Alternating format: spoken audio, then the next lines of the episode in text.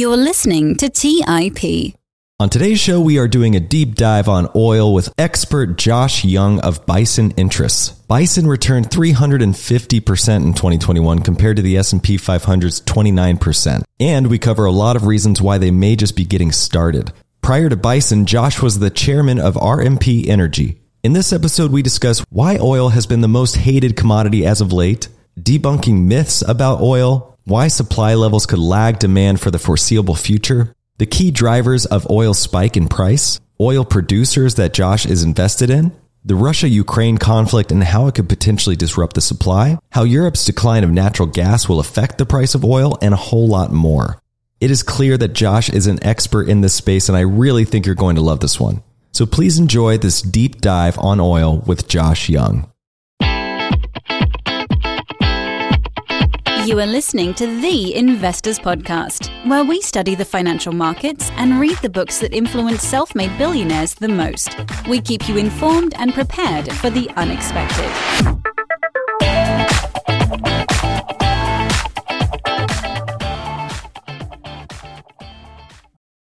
Welcome to the Investors Podcast. I'm your host, Trey Lockerbie, and today we have Josh Young. Welcome to the show, Josh. Thanks for having me.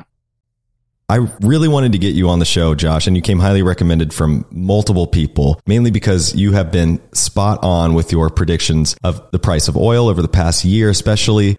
And meanwhile, the consensus narrative on oil has been repeatedly wrong. Now that oil is near $100 a barrel again, I'm sure a lot of people are out there thinking that we're nearing the market top, especially given where it's traded historically. But you're not one of those people. And we're going to talk a lot about your bullish views on oil going forward. But to set us up, I want to talk about why oil has been quote unquote the most hated commodity over the past few years. I think has happened is I think there's been a powerful narrative around electric vehicles in particular. And because of misconceptions around electric vehicles, people think that 100% of vehicles should be electric vehicles and that anyone and everyone that's involved with anything as an alternative to electric vehicles is evil or wrong or greedy. And I think it really has to do with that and that sort of misconception and misunderstanding around the importance of oil and oil related products for the economy outside of electric vehicles. Now, Forbes was just writing about this a little bit where, you know, when Donald Trump was in office, oil production reached a peak of around 12.7 million barrels per day. And now under the Biden administration, it's back down to kind of the same levels as Russia and Saudi Arabia, somewhere around 10 million barrels per day. Was this action taking place in expectation of, say, Build Back Better coming through and more, you know, sustainable energy initiatives getting into place that just ultimately haven't yet?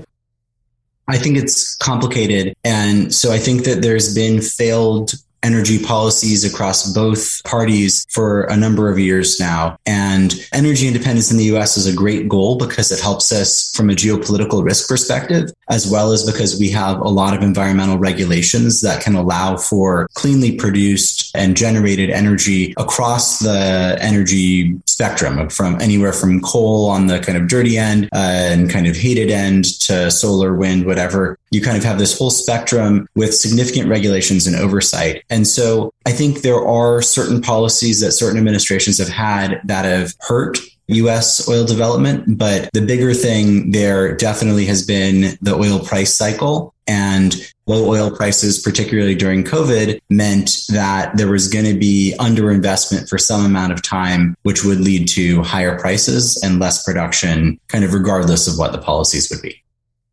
You know, one chart I noticed from your research shows global production and consumption rising together in this highly correlated fashion basically since 2010. 2020 hits and both declined dramatically from the pandemic, but similar to the stock market, they're beginning to kind of bounce back. However, the chart indicates that the supply will severely lag demand moving forward. And I thought this was kind of interesting because I was curious as to why the supply wouldn't bounce back just the same to where it was kind of in 2019 levels.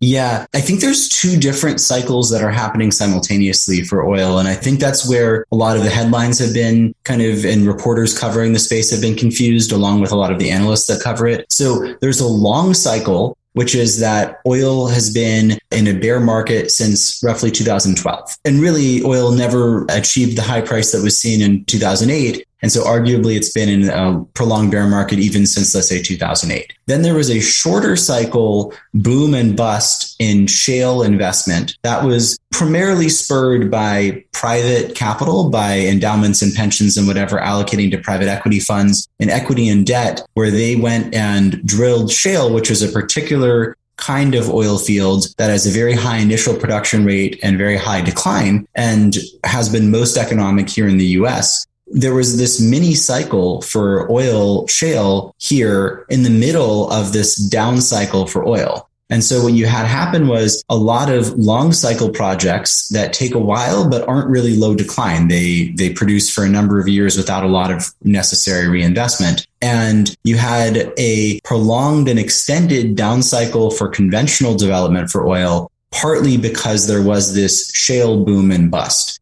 And the boom and bust for shale has been heavily politicized. There's lots of people that are anti-fracking. There's, they don't even understand what it is or what the real risks are. There's a lot of people that are anti-pipeline and a lot of these things have gotten conflated. And I think when you remove the two and you understand kind of what's happening, it becomes a lot clearer. And what we're seeing is the impact of a arguably more than a decade downturn in long cycle oil investment because we've been in this oil bear market. And that's kicking in at the same time as this bust in shale where there had been three or 500 billion a year. And I think in some years that had been spent and in many cases lost or much of the money was lost because of high declines of production at low prices. And so where you see those two meet, you end up with declining production or at least production that's not rising as much as you'd think because you have this mini boom and bust along with this longer cycle. And it's really, I think, messed up a lot of the investment incentives. And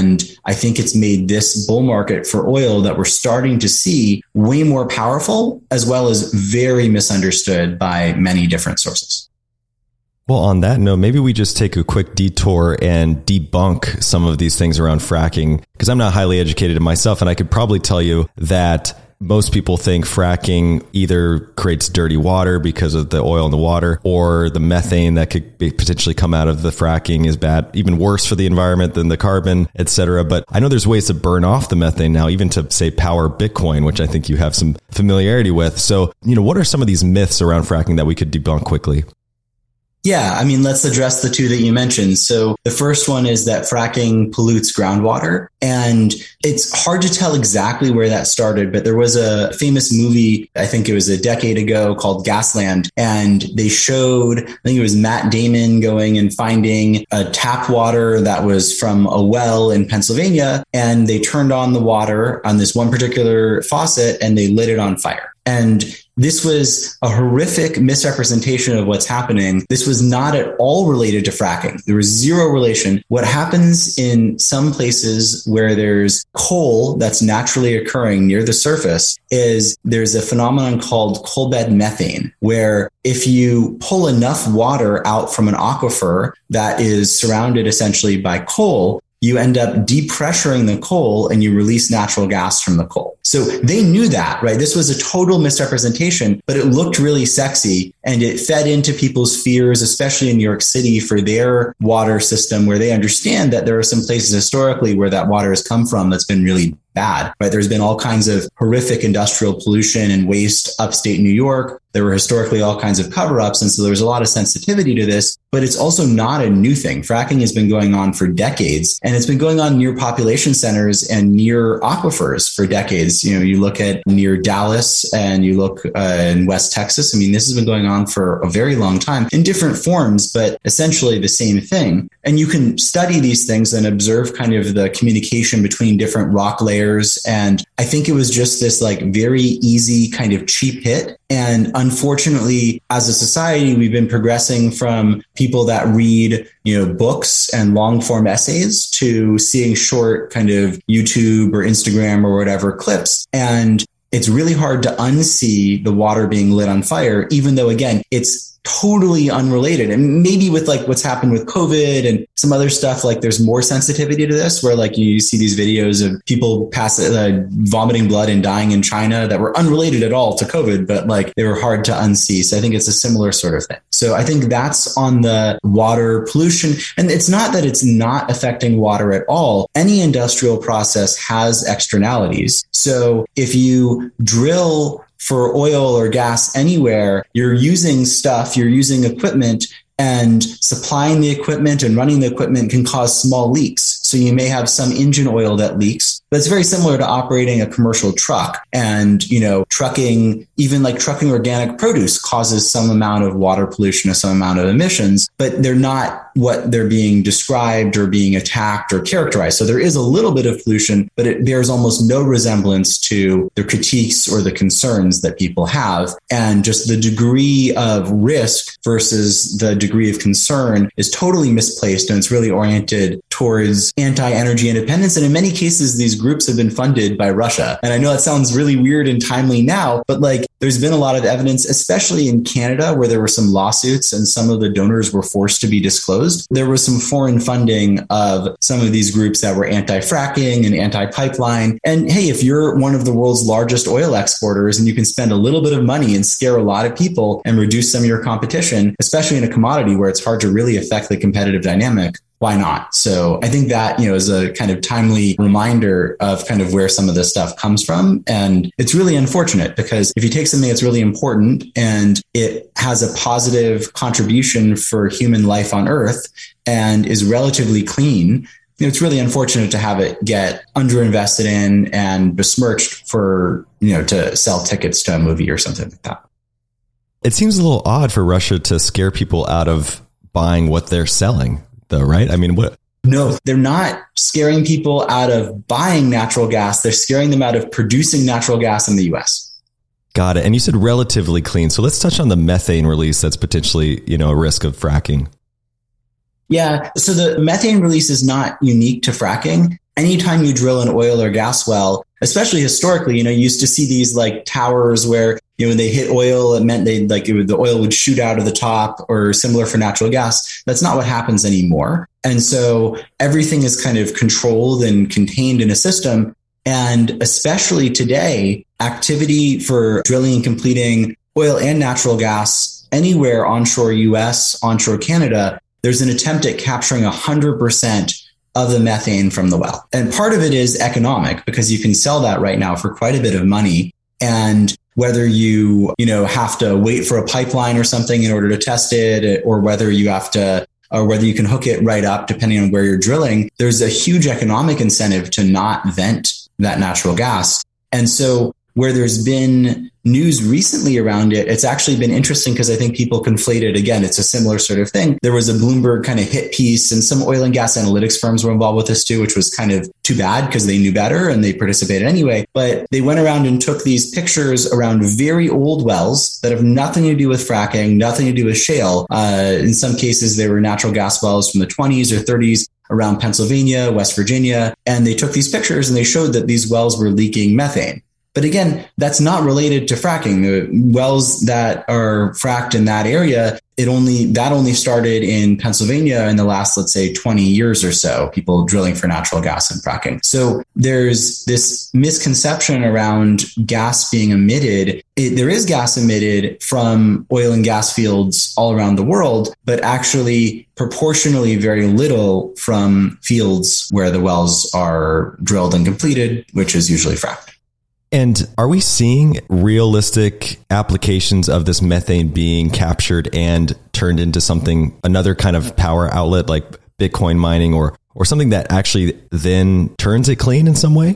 So mostly no. Mostly if you don't have a pipeline near and you need to test a well, you hook it up to a incinerator or a combustor, which you don't allow the methane to get released into the environment. Again, there are like very strict regulations around that in the US and in Canada. It's like part of why it's so important to produce oil and natural gas here where it's regulated. Whereas if you drill in Venezuela or Russia or many other places, you're just venting whatever, wherever way fewer, if any, consequences. So there's a lot of uh, emphasis on either capturing it and using it right away or if it needs to be wasted to waste it in a way for a very limited time where it's combusted and where there's almost no methane in the emission. The emission might be CO2 and oxygen, but it's very unlikely to have any methane or almost any methane in it. So what I did was Bitcoin mining at well sites at the company I was chairman of. And that was a little different. That was more driven by economics than it was by waste. We were wasting zero gas. There was no, we were fully hooked up. I think there was one test well that the company had done before I joined where there had been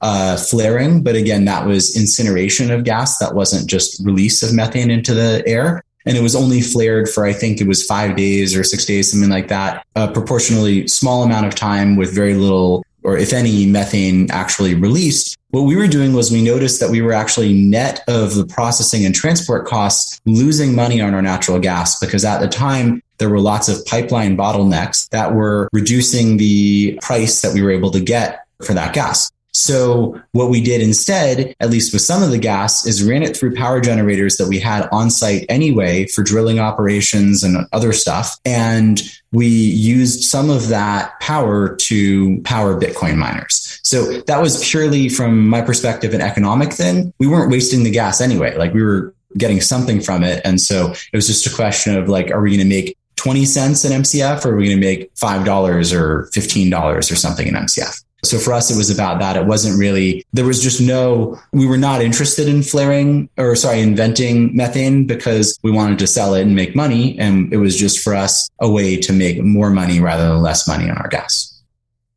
Something you just touched on a little bit earlier there, it sounded like you were kind of hinting at this idea of maybe it's better or more responsible to produce it here in the US where it's regulated. Meaning, like, we should probably bolster up this production for the sake of the planet in some ways because it could take away supply from other countries who are less regulated theoretically. If I'm reading into that too wrong, let me know. But it was reminding me of this, you know, when your parents may have given you a beer in high school saying, Hey, we'd rather you drink it at home than go out in the world. I mean, it sounds like that's sort of the argument here. Like, let's do it here, but responsibly. And that's better for the planet. Is that your opinion?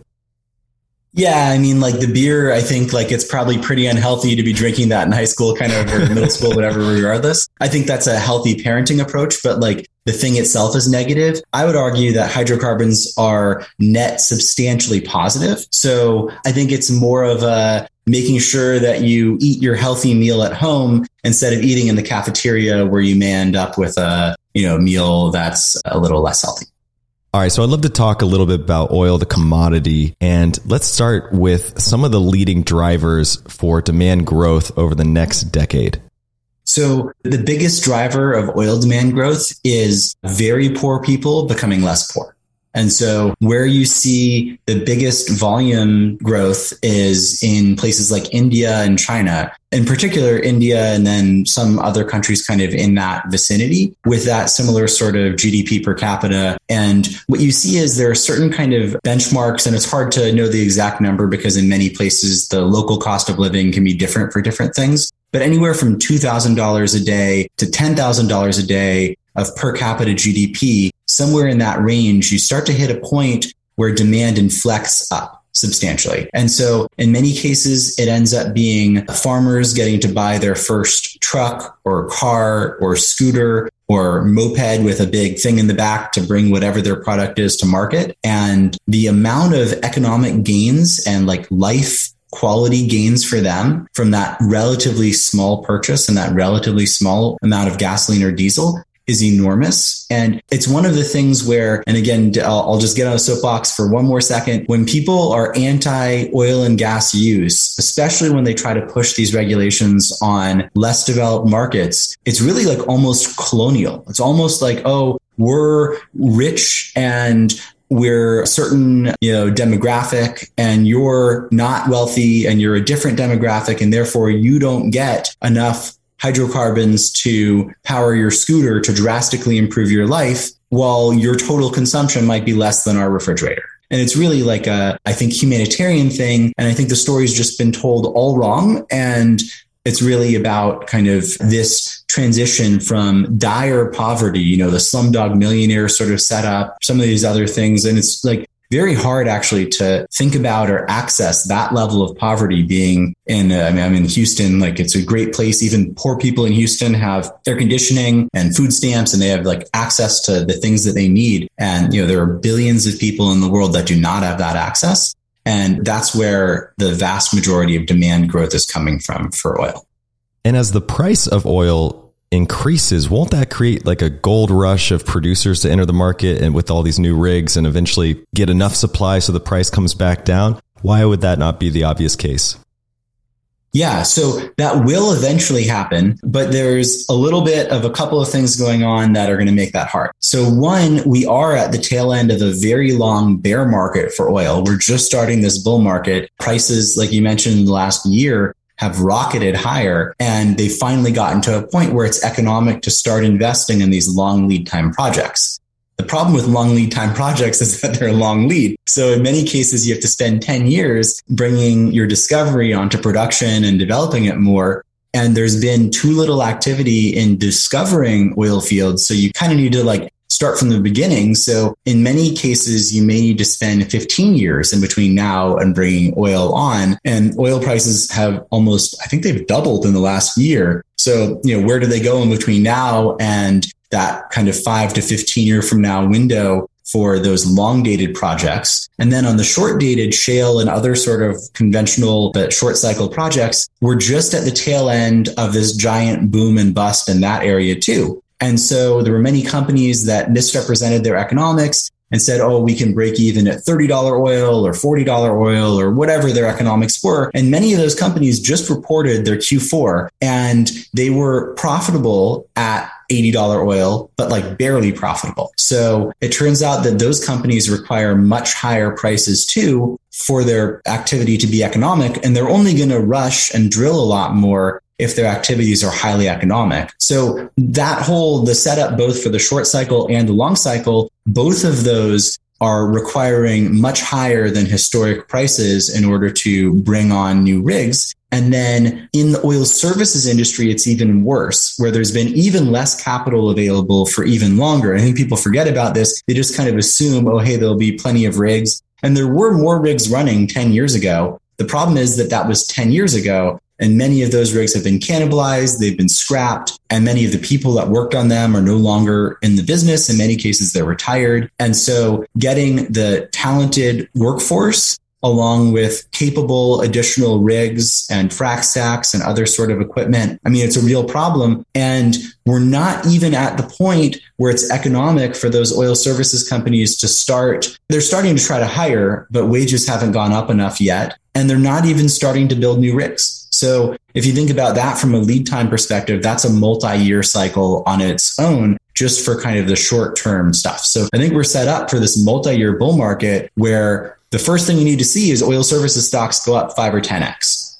That way they can have an investment boom. That way they can go build over the next few years the equipment that's necessary to have a drilling boom, to have drilling go way more than it needs over a multi-year period. And then you can have a big crash, but that might be you know, coinciding with when these long lead time projects come on. So it's really set up nicely, I think, for a very long, very strong bull market that's really going to incent a lot of investment. But like you're saying, like, why can't they do it? Well, there's just all these logistical and investment problems that are keeping it from happening. Wow. Barely profitable at $80 a barrel. I find that very surprising. And especially when you're considering, you know, the decrease in rigs, it's not so much that the rigs are just going out of business and being scrapped. They're getting more efficient, I think, you know, say over the last 10 years, or that would be the idea, right? Some innovation, they're more efficient and you would be able to run more profitably. So that kind of brings up for me, like, what is the actual marginal cost to produce oil today? So there is a cost curve, right? So it's not like any one well. And I think that was the thing with shale where you had these various large cap or mid cap companies or their CEOs getting on TV saying, Oh, we break even at 25 or 30. They were talking about their very best well when they were drilling 500 wells and their 500th well was not economic at $150 oil. So, you know, there was a lot of this kind of snake oil ish, like charlatany hey, we're this, but we're really that. And, you know, the truth was somewhere in the middle. And so I think it, it depends. I think the incremental well is going to be a lot less profitable than the average well. And since it's a commodity, you really need that incremental well to be highly economic. So if there's 500 rigs operating right now in the US for oil and gas drilling, to bring on that 501st rig needs to go somewhere, needs to have a producer for whom the return is likely to be in excess of their cost of capital. And for producers right now, there's huge pressure on them to return capital and not drill. Again, we're at the tail end of this disaster where every company lost a ton of money. And so that was active in the space. And so there's this very, very high bar for them to bring on that rig. They have to find the rig, and there are some rigs left. Then they have to find the people for that rig. They have to find the oil field, like tubulars and other equipment, which is sold out in many cases. And then they have to have the drilling inventory. So they have to have like the rights to land that's economic enough to kind of to exceed the costs of all of those different things. So on the marginal well, I mean, there's a pretty good argument that you're just getting your kind of 10% return on a cost of capital adjusted basis when you factor all that in. So the rig count is rising because you are getting to that point, but you're not so far beyond the point that you have these companies going and ordering more rigs or getting longer contracts for many more. And in general, I think there's kind of this trajectory of like a slow build, but it's definitely not boom time, even with oil as we're talking around $96 WTI. Let's take a quick break and hear from today's sponsors. Today's episode is sponsored by Range Rover Sport. Range Rover leads by example with their dynamic design that rises to the occasion. It's got powerful on road performance and commanding all terrain capabilities, coupled with signature Range Rover refinement. The third generation Range Rover Sport is the most desirable, advanced, and dynamically capable one yet, redefining sporting luxury. It's got advanced cabin technologies such as active noise cancellation and cabin air purification, offering next level comfort and refinement. The purposeful cockpit light driving position sets the tone for a focused interior that promotes exhilarating driver engagement. Award winning Pivi Pro infotainment is at the heart of the experience and provides intuitive control of the vehicle systems. You can enjoy a dynamic drive and total comfort with optional 22 way adjustable, heated, and ventilated electric memory front seats with massage function. Design your Range Rover Sport at LandRoverUSA.com. That's LandRoverUSA.com. Have you ever wondered if there's an AI tool like ChatGPT specifically built for the stock market? A tool that not only aids you in your research and analysis process, but also allows for dynamic discussions? Today, I want to share such a tool with you called Meyka. Meyka is the AI powered stock research assistant now enhanced with real time stock data. Meyka does a lot of the heavy lifting of sifting through financial statements and company data and delivers it to you nearly instantaneously. And the best part is that it's 100% free. Try it out today and ask Meyka questions like What is the financial health of Microsoft? How much cash does Copart hold on its balance sheet? What is the return on invested capital of Adobe or millions of other prompts? Check it out today for free at Meyka.com. That's M E Y K A.com. The Holy Grail of Investing, the new book by Tony Robbins and co written by investing legend Christopher Zook, reveals the secrets of alternative investments like private equity, venture capital, energy, real estate, sports franchises, and more. It features exclusive insights from investing titans who collectively manage more than $500 billion, including Robert F. Smith, Vinod Khosla, Michael B. Kim, and many others. In the holy grail of investing, you'll discover how to take advantage of the trillions flowing into private equity by becoming an owner of firms that actually manage the assets and share in the revenue they generate, how to take advantage of the two to three times higher returns of private credit as an alternative or complement to bonds, how to invest in the energy evolution and ride the wave of trillions in global investments, how investments in private real estate can work as an inflationary hedge and source of tax efficient income, and how many of the world's greatest investors thrive in both good times and bad. The Holy Grail of Investing by Tony Robbins is available now wherever books are sold. All right, back to the show. So you have these green energy, ESG initiatives underway, COVID shutdowns, labor shortages, as you mentioned, a lot of people exiting the space. And it's leading to this gap between drilled uncompleted wells and completed wells. And this might sound very technical to a lot of people listening, but I'm having fun nerding out on this stuff with you. And I feel like it's really setting up this bullish argument for this commodity here. So I want to kind of quickly walk us through what that means, the difference between the uncompleted and the completed wells, and why that is, and the incentives driving these decisions from producers to kind of curb the investing in additional production. That's a great, really kind of important choke point for the industry. And I guess I'll just say it's similar to the rigs, where when you had underinvestment, you didn't have, especially in the last couple of years, you didn't have companies building more rigs. And since they weren't building more rigs, there's a certain number of hours that a rig can work before you need to replace the engine, you need to replace various other components, uh, you need to replace filters. And at some point, you just hit your useful life on a rig and you're done. And so that's kind of a analogy to the process from a producer's perspective, going from undrilled land to a producing well.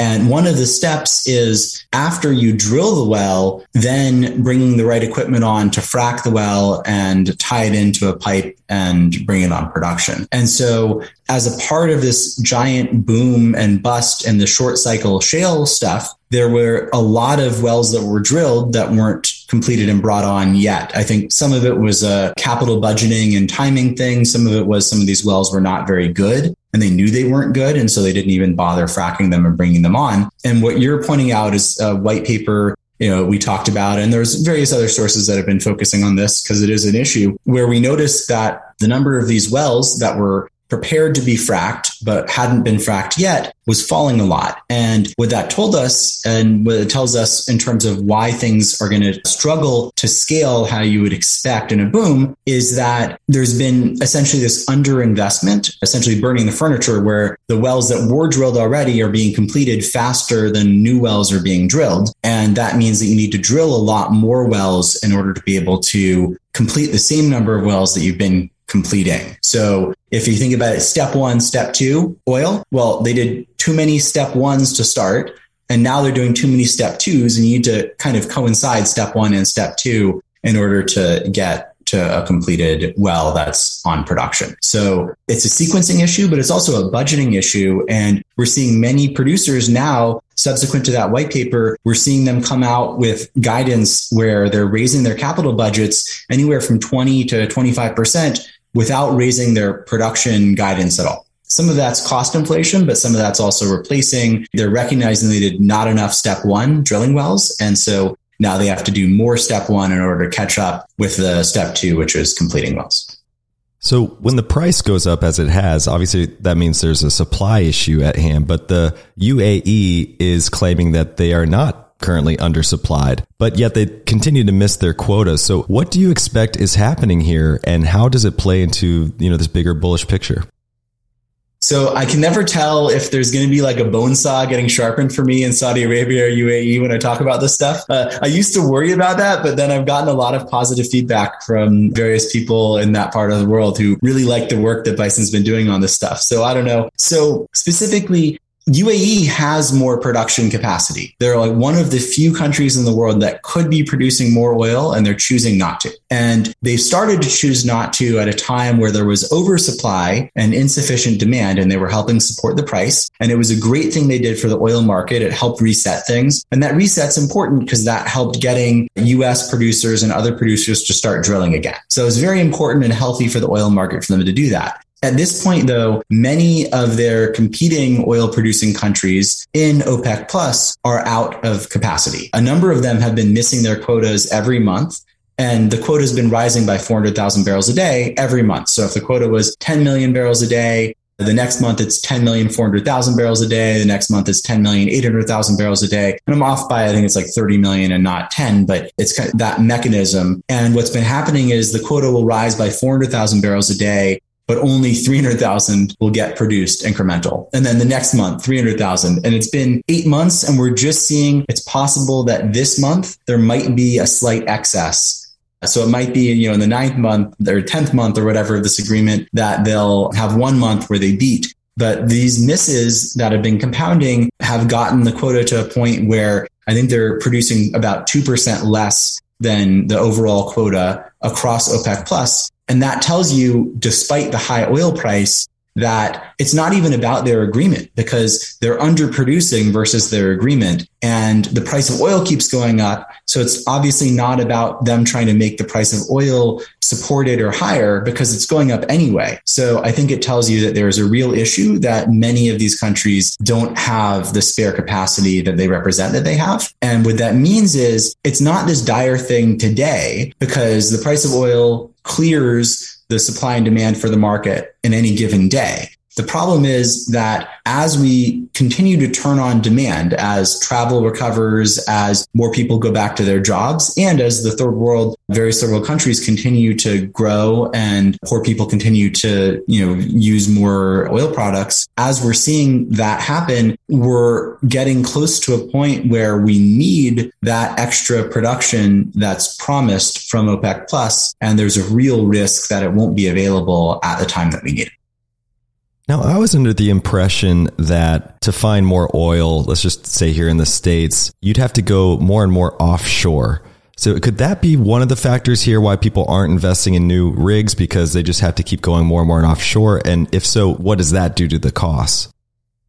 There's a different dynamic for offshore development versus onshore but i think like that does bring up there is a issue from a regulatory perspective which is that new drilling permits have been hard to get in certain places in the US and Canada as well as in certain places in Europe and other places in the world, actually. And so that's an issue because if you can't drill the wells that you want to drill to adequately supply the market, then you either have to drill wells you don't want to drill, which means that they are less economic, less productive, less energy efficient, potentially more risky from an environmental perspective or operational perspective. And it means that the price of oil has to go higher in order to incentivize you to drill those less economic wells. So that's where there is some responsibility. The current presidential administration in the US, the day they came into office, they canceled the pipeline. So that was a signal don't drill behind that pipe because you're not going to get to sell your oil there or you're going to have to truck it or do something else that's ironically less environmentally friendly, but also you're going to make less money. So there was an economic signal from that policy. And then there's been this back and forth on federal drilling on federal lands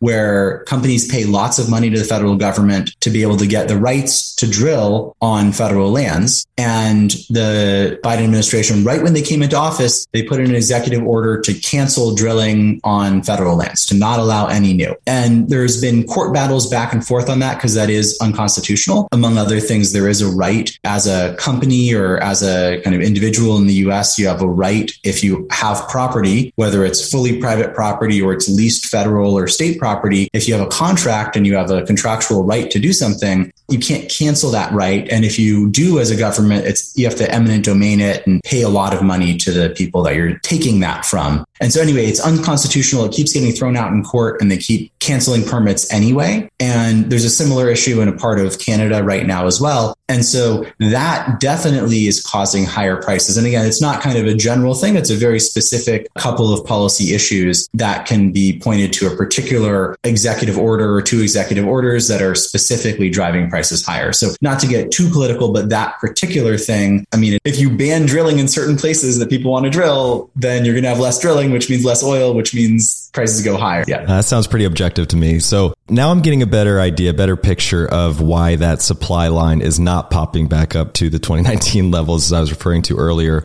So let's just say you're a retail investor like I am, and you're liking this narrative on oil and you're thinking, okay, this could go much higher and you want to develop a position. I would think a lot of retail investors would go towards, say, an ETF, USO or, you know, OIL or whatever. But these are essentially following oil futures, right? Not necessarily the commodity itself. And there might be some issues with that. What might be some of the reasons a retail investor maybe shouldn't go that route?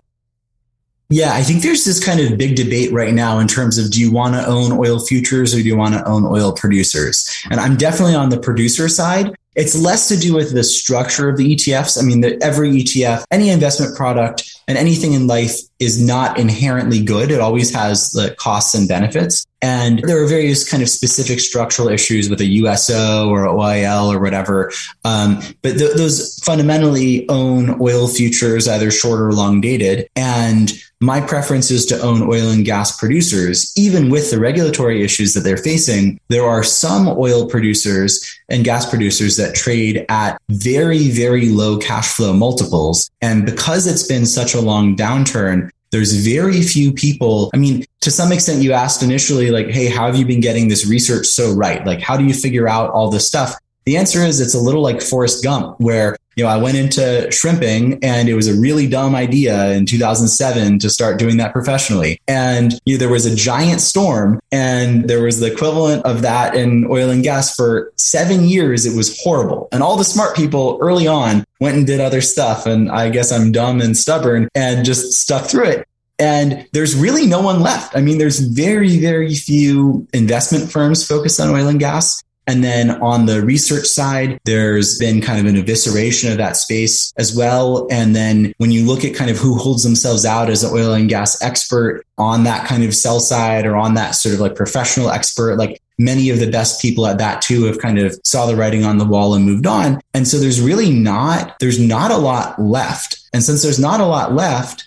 there's a lot of opportunities that historically would have been picked up on or in other sectors would immediately be, be picked up on and arbitrage. And so there's these just great opportunities. It's really a stock picker's market in oil and gas equities. And partly because of that, I think it's just so one sided to go buy individual oil and gas stocks versus owning an ETF of oil and gas stocks or owning the futures.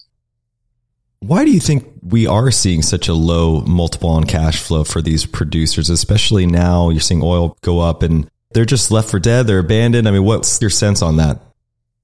So we were up like mid triple digits last year and we're getting zero institutional allocations. So we've literally like, if when we started in 2015, if XOP is down 40 something percent and we're up, you know, almost 100 percent, like no one cares. So from an institutional perspective, so the money is still getting drained out of oil and gas and the extreme divergence in between exposure to the sector where the stocks are going up because the cash flows are going up so much. But the underinvestment from institutional allocators who fund stock pickers and fund and you know, ETFs and other things that do help re-rate stocks, I mean, it's extreme. I've never seen I guess the closest to this maybe is what they did with coal a few years ago, but it's extreme. The preference of the people managing pension funds and endowments to like look woke versus to earn the maximum return for their constituents is, I don't really understand that decision, but it's just not happening. And so since it's not happening, the funds are, are cut off and there's some retail investment in the space and high net worth in the space where people either view it as good or they understand that they want to make more money and they can do that by investing in something that's very unpopular. But I think it's really like that starts with where the funds come from that are used to fund that sort of arbitrage. And partly that's why I'm focused on the smaller cap names because there are hedge funds that aren't really telling their clients, but they have huge oil and gas positions. But those guys need stocks that trade $100 million a day, $50 million a day for their various strategies. And so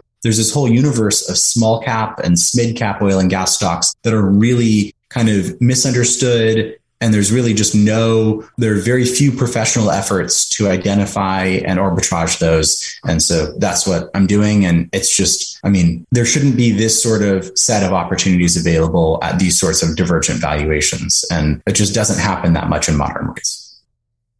Yeah, that was actually one of my questions. Why not a Chevron? Why not, you know, one of these bigger names? And you're leaning towards these small mid caps. Say, for example, Journey is one I've heard you talk about. There's a couple of others. Walk us through your favorite producers and kind of what sets them apart other than just the market cap.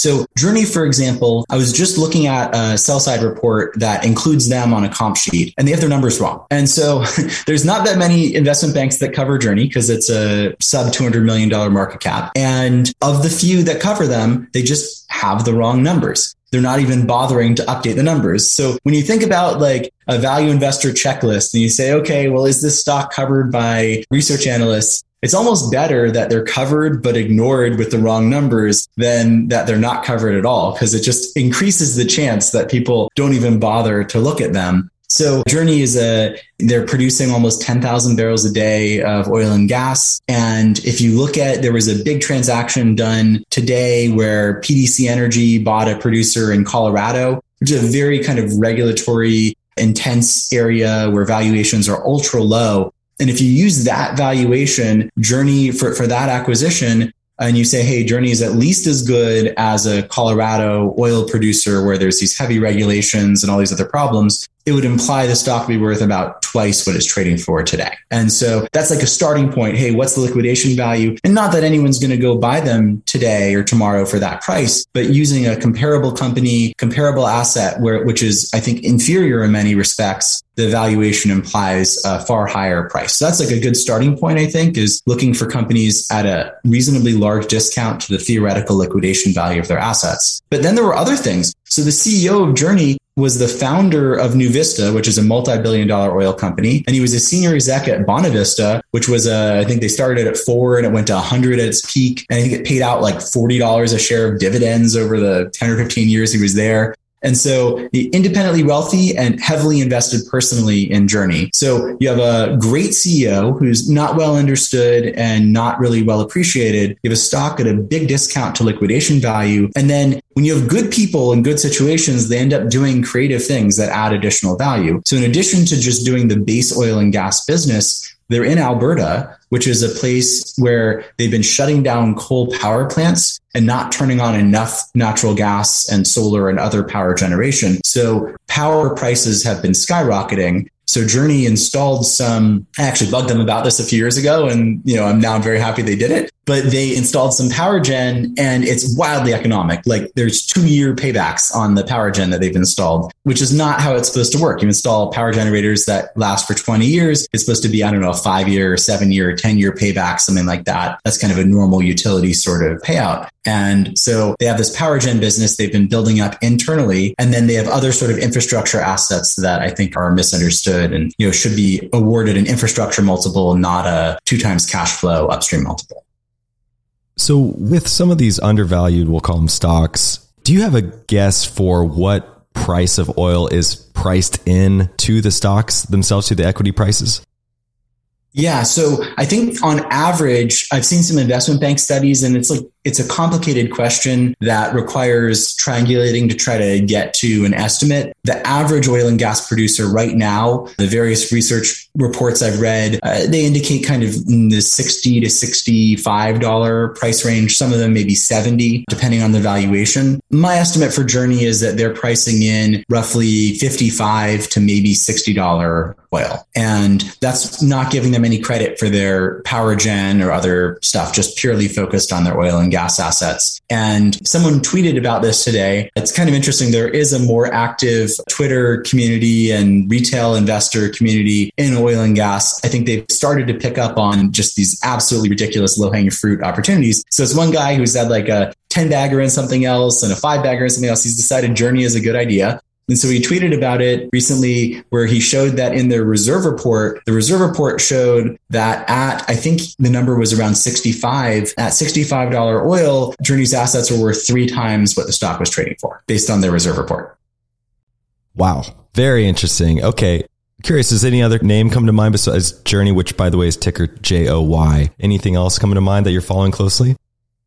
Yeah. So Journey is just like not well known and you know it's a JOY on the TSX exchange in Toronto. Another one that is hated and it's just amazing how much people hate it and again, like with this very active online community of people following these things, right? No professional investors, but lots of retail investors. There are many people who have just been, were dedicated at least for a while to declaring that this one is going bankrupt. And they believe it so firmly that as the stock went from 70 cents to, I think it peaked recently at $15, they continued to predict bankruptcy even after they paid off all their debt, built up all this cash. So th- this one's Sandridge Energy, the stock ticker is SD. And Sandridge I think has around $6 a share of net cash. We're going to find out in the next week or so. I don't know. Maybe it ends up being five, maybe it's seven, but kind of directionally, they've been building about a dollar a share of net cash every quarter.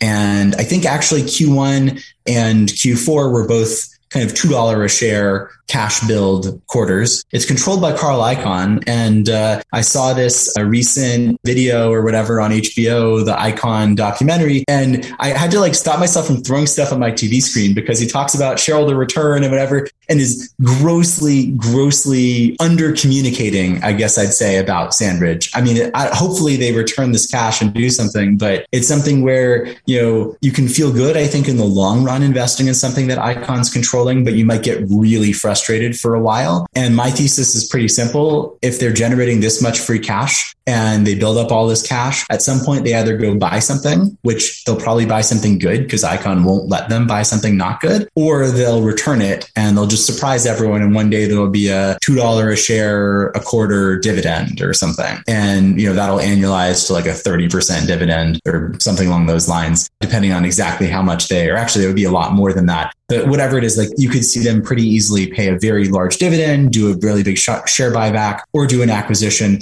And kind of from any of those perspectives, something generating this much free cash with this much cash on the balance sheet is just very obviously misunderstood, undervalued, and just easy to own. And, you know, there's less torque to upside for oil and natural gas because obviously with that much net cash on the balance sheet, a change in oil price or gas price isn't really going to change the cash flow versus the enterprise value that much just because you're just you're not financially levered. But the flip side is you also have very little risk, at least relatively speaking, because you're sitting on this giant cash pile. So, you know, stock can go down, but you know, how far is it going to go versus this cash pile that's rapidly building?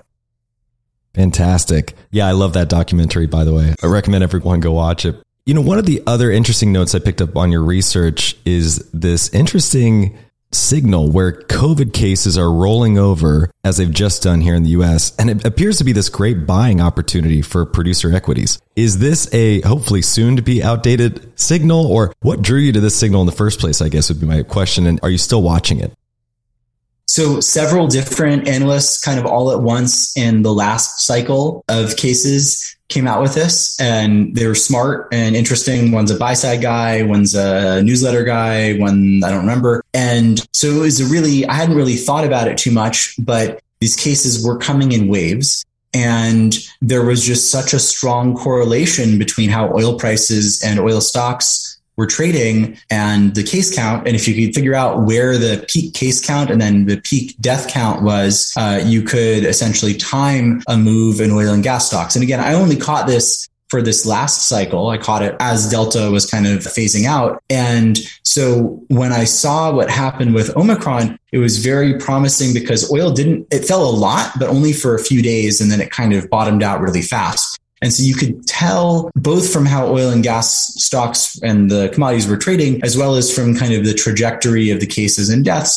Fortunately, Omicron was way less severe and a lot of the kind of fear mongers and whatever kind of, I think, overstated it a lot. And so that did provide an opportunity because oil went down a little, but it was very clear for this cycle kind of what was happening. And there was an opportunity to essentially front run that, which you saw oil markets do, where oil didn't come down nearly as much as it did for Delta and as it did for the prior waves. And it's been a lot stronger. I'm optimistic. I think, you know, there's a good chance that Omicron was one of the last severe waves. And there's been some discussion. So I think like Bill Gates was talking about this recently where Omicron may actually reduce the requirement to have one set of boosters. Apparently, like I don't understand this stuff, but there's something, there are two different kinds of virus things. Whatever the characteristics are of it, it does look promising. And so it looks promising that there may be fewer or less severe COVID waves going forward. So hopefully it doesn't tell us that we're supposed to be selling our oil and oil stocks right now because there might be another wave right now. Hopefully, it's telling us that there was this peak, it's now waning, and we may be set up for a very nice long period with few new COVID cases and you know a nice path forward for demand resumption. I guess the one other thing I think part of why things didn't sell off as much was even with Omicron, demand was very strong for oil. And I think people are just getting sick to some extent of staying at home. And in the trade off of public health versus sacrificing various things in their lives, I think we're at the point where, unless there was a very severe strain that had a way higher mortality rate, I think we're just pretty likely to not be shutting stuff down going forward, at least nearly as much as we have for, for past waves. Let's take a quick break and hear from today's sponsors. Buy low, sell high. It's easy to say, hard to do. For example, high interest rates are crushing the real estate market right now. Demand is dropping and prices are falling, even for many of the best assets. It's no wonder the Fundrise flagship fund plans to go on a buying spree, expanding its billion dollar real estate portfolio over the next few months. You can add the Fundrise flagship fund to your portfolio in just minutes with as little as $10 by visiting fundrise.com slash WSB. That's fundrise.com slash WSB. Carefully consider the investment objectives, risks, charges, and expenses of the Fundrise flagship fund before investing. This and other information can be found in the fund's prospectus at fundrise.com slash flagship. This is a paid advertisement. Today's show is sponsored by public.com. That's where you can earn 5.1% APY with a high yield cash account. While we can't say for certain it's the highest interest rate there is, we can say this. It's a higher rate than Robinhood, a higher rate than SoFi, a higher rate than Ally, a way higher rate than Bank of America and Chase, a higher rate than Citi, Wells Fargo, Discover, and it's a higher rate than American Express too. So if you want to start earning 5.1% APY on your cash, check out public.com. We can't say it's the highest interest rate, but it's pretty damn up there. This is a paid endorsement for public investing. 5.1% APY as of March 26, 2024, and is subject to change. A high yield cash account is a secondary brokerage account with public investing, member FINRA slash SIPC. Funds from this account are automatically deposited into partner banks where they earn a variable interest and are eligible for FDIC insurance. Neither public investing nor any of its affiliates is a bank. US only. Learn more at public.com slash disclosures slash high dash yield dash account. As many of you know, I love studying businesses and networking with business owners. The more I've studied businesses, the more I've realized that starting and scaling your business is easier than ever because of companies like Shopify. Did you know that Shopify powers 10% of all e commerce in the US?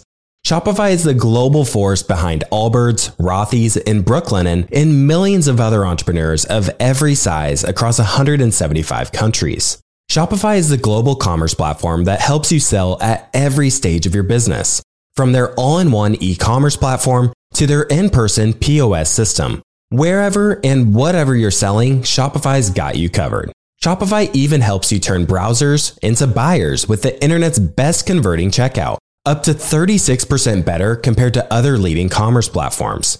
What I personally love about Shopify is that it's the turnkey solution to kickstart and grow your business, and they are totally committed to giving you the necessary tools to succeed as a business owner.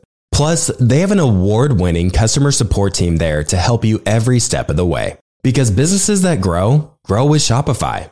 Sign up for a $1 per month trial period at Shopify dot com slash WSB. That's all lowercase. Go to shopify.com slash WSB now to grow your business no matter what stage you're in.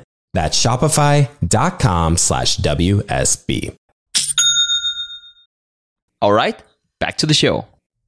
So, one other major disruption to supply that could happen is occurring in Russia, which has been a massive headline as of late for obvious reasons, the war with Ukraine, etc. And Russia is a major player in oil and gas. Russia supplies 7% of US oil at the moment, I believe, and 40% of Europe's natural gas. So if you bear with me, I'd like to kind of veer into maybe a macro discussion for a brief second because I just, I'm trying to understand this war and what it's all about. And I'm kind of curious to know if you have any opinions on this. So let me lay this out for you. Basically, Russia and China both seem to be incentivized to find alternatives to the petrodollar system due to the US's ability to sanction it. And so far, the US hasn't sanctioned oil, but they have cut Russia off from the SWIFT system, right? Now, had Russia preemptively or voluntarily cut off their oil supply to Europe, the West would have likely considered that an act of war.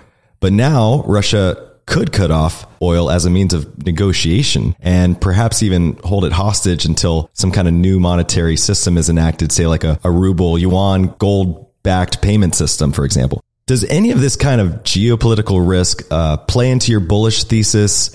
And could this be the reason why Russia is at war with Ukraine today?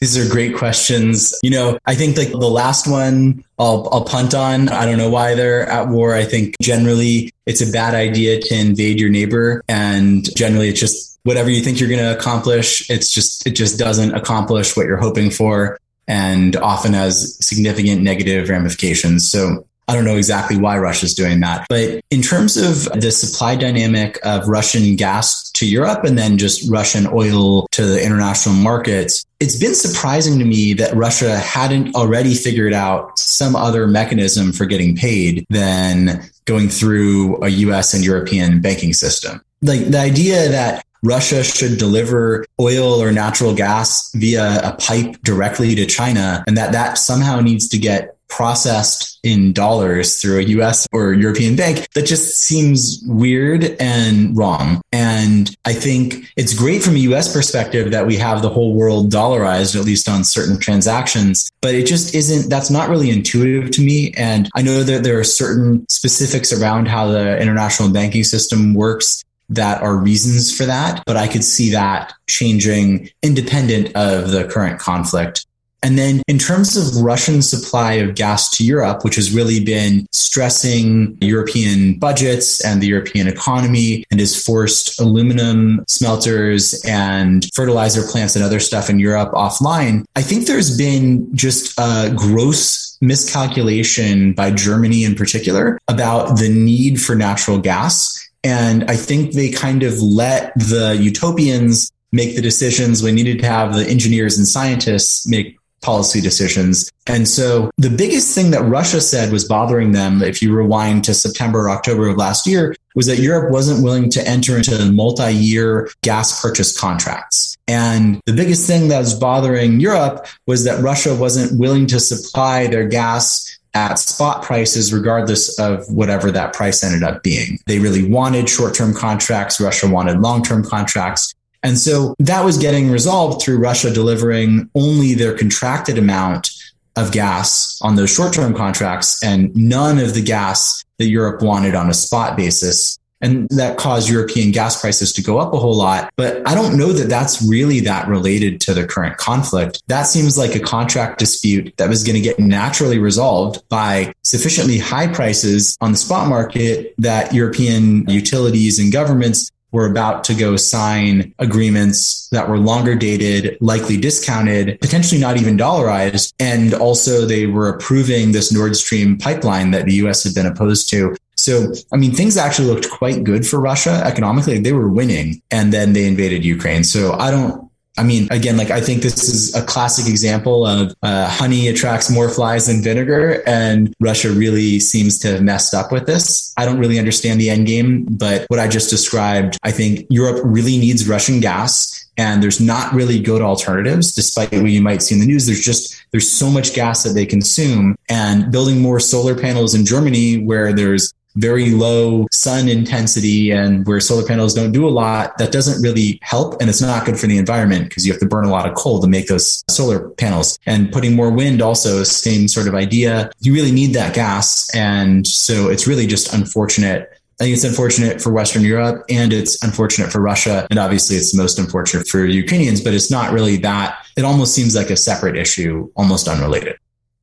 I'm just curious if you factored in the possibility of Russia cutting off oil to some of their neighbors in the near term and what that might do to the price of oil? So, what I think Russia's done that's positive for the oil market is by not having a guaranteed steady supply of natural gas, the demand for oil product power generators. So diesel generators, heating oil, heaters, other sorts of, you know, some gasoline power generators. The demand for these are off the charts. Generac has been sold out for a while. Other power generators are, are running really low. There's huge demand for oil based power generators. And that's happening in Europe. And to some extent, it's also the case in other places. I mean, in California, there's been strong demand for a while because of the blackouts that we saw, that they saw there for a number of years. And that's starting to pop up in Asia as well. And so that's a direct consequence of uncertain supply of power. It's very rational if you're wealthy and you don't want to ever have your lights not turn on. You see this happening and you just go buy a power generator. Why not? And that once you have it, you start using it. And so the structural demand for oil from power generation has taken a 30 year step back, right? This is not what oil, oil is a very valuable resource that should be used for its energy intensity and should be used for its ability to get turned into all kinds of fabulous chemicals that we use for our books and our pharmaceuticals and our clothes. I mean, it's a wonderful thing that shouldn't be burned for backup power. And so there is this extra demand that I think isn't going to go away. In terms of withholding oil, that seems pretty unlikely. That's where most of Russia's hard currency comes from. And what is more likely, I think, is that they just switch who they're providing their oil to. And it looks like already a lot more Russian oil as sanctions are going on Russia is going to China and to India, where they kind of don't care about the sanctions and they just need the oil. So I don't think they're actually going to do that much on the oil side. They're already kind of producing close to their maximum capacity. And this was something that was very contentious six months ago, but as they just keep raising their quota and not producing that much more, I think it's less contentious and kind of more obvious. So I don't know, do they really cut back from already underproducing their OPEC quota or do they just kind of stay as is? And then one complication there that makes me think it's more likely they keep selling it is if they withheld some of their oil from the market, they could mess up this OPEC plus deal that they've arranged. And sure, that would send oil prices higher right now, but it would risk their ability to coordinate with OPEC in the future. So I don't think they could be really upset about this. I could definitely see them cutting off gas. Ironically, they've been supplying more gas to Europe, not less since this Ukraine thing started, but I don't think that they're likely to cut off their oil. Okay, speaking of Europe there, how does Europe's decline in natural gas play a role in the price of oil in at least the near term? Yeah, so similar issue to uh, Russia supplying less gas Europe supplying less gas to themselves and there being less activity in Europe. It's a tremendous case of policy failure and I guess governance of company failure too, where there were earthquakes at Groningen, which was a big European gas field. And there have been other sort of fracking bans and other sort of activity bans at various places in Europe where supply could be coming, an incremental supply could be coming from. And so the failure to develop their own resource for various reasons, much of which is political and kind of environmentally motivated, has made Europe more dependent on Russian natural gas. And now, ironically, is making them more dependent on burning coal and on burning oil for backup power gen. All right, my last question for you is an unfair one, but with oil around $100 a barrel right now, What's the bullish case if you had to throw out a number? Because I'm hearing everything from 200 to even 500. I mean, people throwing out crazy numbers. Do you have some kind of realistic expectation for the price from here?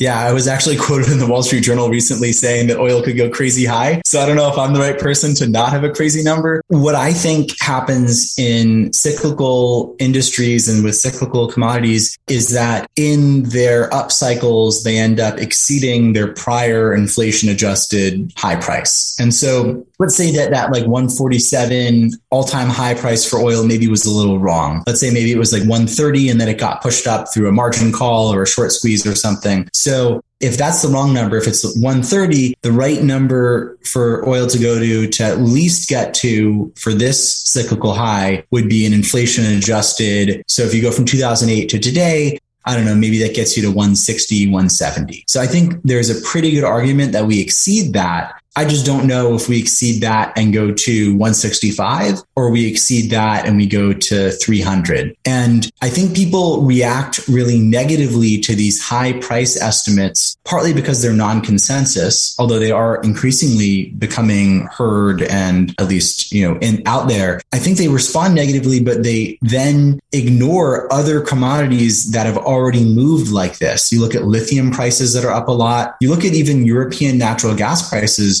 which are up about five times from where they were this time last year. And if you ask someone at this time last year in Europe, hey, is it possible for European natural gas to get priced at $200 a barrel of oil equivalent? They would say no. And that certainty around the impossibility of a price going to a certain level increases the chance that it goes to that level. Think about the activity that that sort of potential price incentivizes. And when you look at the consensus that's built and kind of the continuity of views where the highest price you'll see is maybe Goldman with like a 115 for a quarter sort of call, somewhere along those lines, I think that's helping in terms of reducing activity because you don't get all your oil sold sold in one quarter on capital expenditures, you get it sold over some amount of time. And so having a negative view on future prices for oil is reducing the level of activity. Whereas if you look at past up cycles for oil, you saw as prices increased, you saw positivity around sort of future price expectations. So I think that's part of where I come up with uh, all time high inflation adjusted number as a good starting point. But I think you also need better sentiment. And then you also need some serious oil field services investment. And we're not even starting there. We're not even close. And so if you have low valuations for producers and low valuations for services companies and pipelines still being blocked and drilling permits still not being allowed or being canceled, I mean, that's a recipe for oil prices. That's the, you know, if that continues and hopefully it doesn't, that's a $500 sort of potential outcome. If you just keep having policies that try to force less oil and you need more of it, you end up with a much higher price. So I know a lot of people, you know, conflate things like oil with petroleum and this kind of interchangeable vernacular for novices like me especially but i'm just curious if we saw crude go up to something like to that extreme what would that ramification be especially like say for those normal people at their gas pump and what are they going to see like $20 gas prices at that point yeah, a large portion of the gas price that people see around the world is government taxes. And so I think there's already pressure on taxes on gas. And I think that you'll see some rollbacks on those taxes. And I think you'll see rollbacks on diesel taxes for trucks as well. But when you think about the things that have moved in price over the last, let's say 20 years, 10 years, if you're buying a house and you look at what a house cost in Houston or a house cost in Los Angeles or New York, you look at what it cost in 2008 versus what it costs today. And you look at what a gallon of gas cost in 2008 versus today. I mean, there is a lot of catching up to do for gas to catch up to housing prices, for example. Similar idea for lumber. Lumber is three times more expensive than gasoline relative to kind of that sort of same 12 year period. I don't know if it's exactly three times, but kind of directionally, there's been that sort of move. We're seeing that move in other commodities as well. We're seeing it in wages. You know, wages are starting to inflate and then various other sort of inflation measures. And so I don't know where the breaking point is going to be in terms of where people just stop buying gas if they think it's too expensive. But what we are seeing is we're not close to that yet. And we're seeing consumption continue to increase in places like India and China, where there is this marginal consumer that's starting to consume oil. And we're not seeing demand fall off that much in the US or Europe so far, despite much higher gas prices and despite very heavy taxes. So that's part of where I see the potential for oil to go a lot higher is because gasoline prices have lagged so much versus other inflationary items, there's just more room, even if people are poorer, even if their budget didn't expand as much as, you know, the price for a house or whatever, there's still room on a relative basis in their budget to be able to spend a lot more on gasoline than they're currently spending. And then the marginal benefit like people generally don't use gasoline unless they need it. And generally the marginal benefit of consuming gasoline dramatically exceeds the marginal cost of actually paying for it. And so that's where there's significant price inelasticity of demand where you just don't see demand fall off that much as prices go up. Fantastic. Perhaps another bullish argument then for things like electric vehicles. Ironically, it's all kind of feels like it kind of comes back together. Josh, this was so enlightening and really educational for me personally. I really had a fun time researching this and, and, talking to you. It's been a lot of fun. I'd love to do this again. Before I let you go, I'd like to give you an opportunity to hand off to our audience where they can learn more about you and Bison interests and any other research or resources you want to share. Sure, absolutely. Thank you. This has been great. I appreciate the opportunity to talk to you. So people can find Bison white papers at bisoninterests.com. And then on Twitter, the Twitter handle is Bison Interests, or they can find me on Twitter as well, Josh underscore Young underscore one. Fantastic. Well, thanks again, Josh. I'd love to do it again. Great. Thank you. All right, everybody. That's all we had for you this week. If you're loving the show, don't forget to follow us on your favorite podcast app. And while you're at it, you might as well leave us a review. Let us know what you think of the show. You can also reach out to me on Twitter at Trey Lockerbie. And be sure to check out all the resources we have for you at theinvestorspodcast.com. And with that, we'll see you again next time. Thank you for listening to TIP. Make sure to subscribe to Millennial Investing by the Investors Podcast Network and learn how to achieve financial independence. To access our show notes, transcripts, or courses, go to theinvestorspodcast.com. This show is for entertainment purposes only. Before making any decision, consult a professional. This show is copyrighted by the Investors Podcast Network. Written permission must be granted before syndication or rebroadcasting.